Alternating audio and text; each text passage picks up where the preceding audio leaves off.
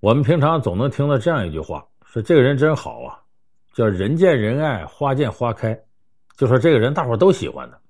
那么所有人都会同时喜欢一个人吗？我告诉大家，这是不可能的。你不可能被所有的人喜欢。那么对于这个规律呢，《增广贤文》里有一句话说的很清楚，这句话叫“一人不得二人计，宋江难结万人缘”。什么意思？他说你一个人呢，你不可能把所有人想法都琢磨明白。人心隔肚皮，做事两不知，他怎么想的你不知道。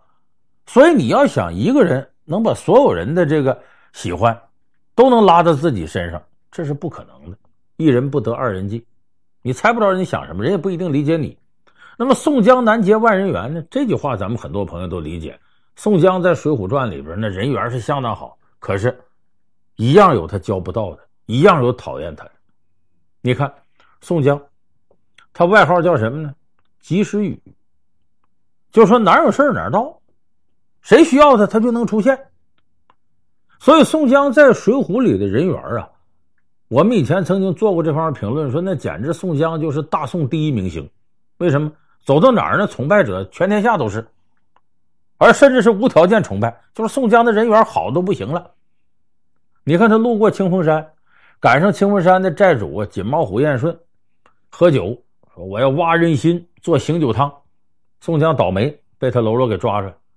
抓之后，正要是剖腹挖心的时候，宋江仰天长叹：“想不到我宋江死这儿了。”这燕顺一听，马上扑通跪下：“哎呀，哥哥，多亏你说出来，要不然我我我我我就犯了大罪了。”你看，宋江就这种名望，这种人缘，甚至他进了监狱都不影响这个。他这不是因为杀人呢，发配江州。这个时候呢，路过梁山的时候呢，梁山好汉拉他入伙，他不干。最后，吴用就告诉他说：“你呀、到了这个江州啊，江州牢里头领头的人唤神行太保戴宗戴姐级，你跟他提我就好使。而这个要不然去了之后，先打你一百杀威棒，你弄个半死不活的。”哎，宋江一听有底儿了，到了这个江州监牢里头呢，戴宗凶神恶煞的。你咱们说水水泊梁山，说英雄好汉，其实地痞流氓、无赖恶霸，基本都是这些人组成的，好人少这里边。戴宗就说：“你这个贼配军不给我使钱，一百杀威棒我弄死你。”宋江心里有底儿，就逗他：“哼，我呀，不给你钱，我跟你提个人，说谁？吴用你认识吧？”宋江也挺横，戴宗说：“是认识啊，认识怎么的？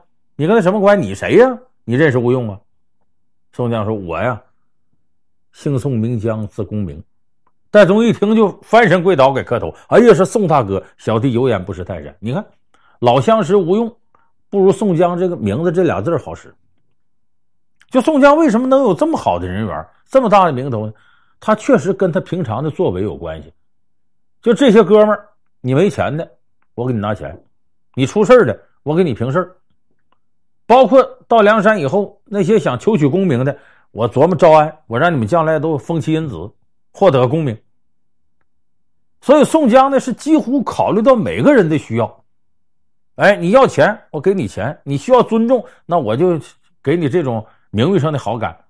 所以宋江呢，考虑到每个人的需求，他都有针对性做了一些事儿，这才获得非常好的人缘。就是他主动结交人，主动琢磨这个事儿。你要讲我们说生活当中哪位天天能就考虑别人的要求来为自己确立好人缘，没有谁比宋江做的更好。那就是像宋江做的这么到位，他本身也有实力，也有钱，也有地位。可是，宋江难结万人缘，他一样有人讨厌他，不喜欢他。你比方说这个女人就不喜欢宋江，为什么？宋江这个面黑身矮，哎，长得黑，个子还矮啊，本身呢就是没有多少男性的魅力，而且他整天跟这些兄弟们在一块混呢，他对女人也不照顾，所以呢，娶了阎婆惜。当妾，根本不拿阎婆惜当回事，平常也不怎么去人那。时间长了，这阎婆惜对他就有怨气，就跟他的下属啊，姓张那个秘书啊好上了，勾搭到一块了。这还不算呢，还把他那公文偷出来，说你私通梁山匪徒啊，又要向他勒索。最后时间，宋江一来气，把阎婆惜给杀了，坐楼杀妻吗。就是他这个也和他没有女人缘有直接关系。就像宋江这么有人缘的女人不喜欢的，再有的。你在往上走的过程当中，一定有跟你利害冲突的人不喜欢你。你比方宋江上了梁山是二把手，晁盖一把手，一点一点的晁盖就不喜欢他。为什么？他发现你宋江人缘太好，而且很有心机的结交这些人，一点点自个儿老大位置都要被架空了，而且你还要琢磨将来要招安，这跟大碗喝酒、大块吃肉的晁盖理想完全不一样。所以晁盖到后来一点点就防着宋江，包括晁盖呢，呃，被这个史文恭射了一箭呢，眼看要死的时候。没有直接说，我死之后二把手接我，宋江接我，反而说谁替我报仇，谁就是梁山之主。明显要把这个梁山之主位置让给林冲，而不是宋江。所以宋江后来用了一些心眼儿，把卢俊义请上山来压林冲一头，然后卢俊义又不敢自己为梁山之主，宋江接着当一把手。所以这就看出来，一个是晁盖不喜欢他，再一个呢，你一个劲儿要招安，那些想求取功名的兄弟喜欢你了。那些想自由自在的，啊，在江湖上大吃大喝的这些哥们儿，他就不喜欢你。你像这个阮小二、阮小五、阮小七这样的人，他就不会喜欢宋江。所以这就告诉我们个道理：你再厉害，你再有心机，你这人再和气，也一样有不喜欢你的。你想让所有人都喜欢你是非常难的。可是这个道理说出来简单，一人不得二人计，宋江难解万人缘。但我们现实生活当中真有这样的人。他希望所有人都喜欢他，希望大家对他都好，他也想对所有人好。这个叫什么？这是最近这两年比较流行的一一个词儿，叫讨好型人格。就是我千方百计讨好周围的人，希望大家对我都好。这个词儿怎么火起来的呢？奇葩说有一期节目，来了个嘉宾，这嘉宾呢也算小名人吧，呃，一个女孩蒋方舟。呃，蒋方舟呢算一个才女。呃，七岁呢就开始写作，九岁就出书，二十二岁就当这个杂志的副主编了。就是用我们网上话说，这开挂的人生，流行的词儿，这是别人家孩子。哪个家长一提，你看人家那孩子，人蒋方舟就他，看起来顺风顺水，结果蒋方舟在节目里披露了内心的心理想法，很多人觉得挺吃惊。蒋方舟说：“我就是一个讨好型人格的人，说为什么？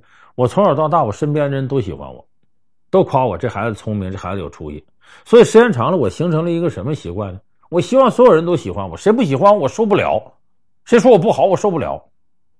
所以他就形成了一种讨好型人格，跟谁呀都是微笑，然后帮人办事儿，呃，希望自己呢能成为所有人心目当中最宠爱那个人。他做没做到呢？根本做不到，而且这个过程自己很拧巴。蒋方舟就讲说自己谈恋爱。谈恋爱，她跟她男朋友有一天闹点别扭，这事根本不怨她，她男朋友就生气了，给她打电话骂她。她一看这男朋友骂她，她赶紧道歉，讨好吗？结果这男朋友喋喋不休在电话里骂她一个多小时，她就道歉了一个多小时。撂下电话，她男朋友想，她这道歉太敷衍了，接着打电话，接着骂，她又在电话里接着道歉。就她在节目里展示的说：“你看我这电话记录上，我这男朋友这么会儿打了多长时间，打了多少个电话，就是根本不怨她的事儿。”那他为什么还要道歉呢？他是希望每个人都对他好，他希望每个人都喜欢他。所以你一着急，你一不愿意，他马上想是不是我错了？对不起，对不起。他希望你还能接着喜欢他。所以这个就是讨好型人格，已经到了一种啊，就是别人一旦对他稍微有点意义，他根本就受不了的程度。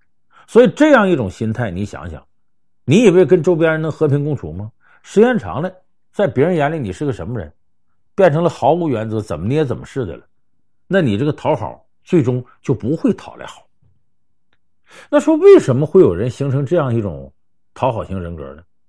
蒋方舟前面的解释说，从小到大呀，就所有人都对他好，他就觉得这天经地义的，谁对他不好，他受不了，他要讨好人家，这是极特殊的点。大多数情况下呢，讨好型人格呢，都是从童年的生活带来的。一种方式呢，是你的父母就是讨好型人格。见谁都点头哈腰，跟谁都和平共处，啥事也不敢惹。别人有啥事恨不得自己都得上去帮去，特别在意别人对他的评价。如果你父母是这样人，孩子极容易受这个影响，也变成了这种点头哈腰式的讨好型人格。这是一类。还有第二类呢，更加普遍，就是父母对孩子不好，而且父母喜怒无常，两口子关系不好，经常吵架。孩子小时候呢，缺失父母的爱，经常生活在恐惧当中。偶尔的甜蜜的回忆都是这一天，比方说他做点什么事儿讨父母欢心了，父母给他买点吃的，呃，或者抱一抱他，或者带他出去玩去，成了他为数不多的美好的回忆。所以他一旦大了，他和别人接触，如果这人表达了对他的一种不满，他顿时就想起了小时候被父母虐待和抛弃的恐惧，他受不了，他必须要讨好你，来获得你的好感。所以这两种情况是非常多的人形成讨好型人格的重要原因。那么说已经形成这个人格，咱怎么办呢？蒋汉洲的办法是，呃，采用切割的方式。就有一段时间，他发现自己这个讨好型人格太重了，他去日本待了一年。就是我把原来所有的生活关系基本切断了，在日本我谁也不认识，那我当然也不用讨好这个讨好那个了。你们爱喜欢我不喜欢我，所以这一年呢，他等于是一个重新发现自己的过程。再回来呢，他就好多了。我们可能很多朋友说，咱也没有那条件，一年啥也不干，在日本待一年，那得花多少钱呢？其实还有别的办法。几点？第一点，你切割，你也切割，怎么切割呢？身边要有那个人，总挑你刺儿的，你还总讨好他的。比方说，你要有那么一个男朋友或者女朋友，你干脆就甭跟他在一块儿，他根本不可能在这上多爱你。所以说，能切割就切割，把那些对你不利的这些朋友什么的都屏蔽掉。第二种切割呢，是切割社交工具。咱们很多人打开手机啊，发个朋友圈，很在乎朋友在底下的评论。讨好型人格的特点都是特在乎别人对你的评价，所以那好，尽可能关闭社交工具。比方说，我这微信不要了，我换一个微信。我把原来那些熟悉的一些朋友，不是不联系，别经常联系，别他们一评论你，你就心惊肉跳的，觉得自个儿这个那个。所以这是一种方式。第三种方式是根上的方式，你要增强自己的自信。讨好型人格大多数在社交层面他没有自信。这个人，如果你自己充满着自信，比方说我认为我有管理能力，我有领导别人的能力，而且我有突出的长处，足以吸引你们，呃，我值得你们崇拜。如果你有这样自信的话，你就不会是一个讨好型人格，希望所有人都喜欢你，那么在意别人对你的评价，那么敏感。所以这几点做到了，讨好型人格呀，不是很难纠正过来的一件事儿。当然呢，咱们也得明白。人在这个世上啊，没有人会十全十美。秦桧还有仨朋友呢，圣人都有仨仇人。你想让所有人喜欢你，和想让所有人都讨厌你，同样是件很不容易的事儿。所以你记住，说一千道一万，无论你处在什么样一种状态，你先要自己喜欢自己，你得先拿自己当回事。如果你过分拿周围人对你的评价当回事，那你一定会陷入到宋江南街外人缘的怪圈当中。所以，人不管喜欢什么，你首先要喜欢自己。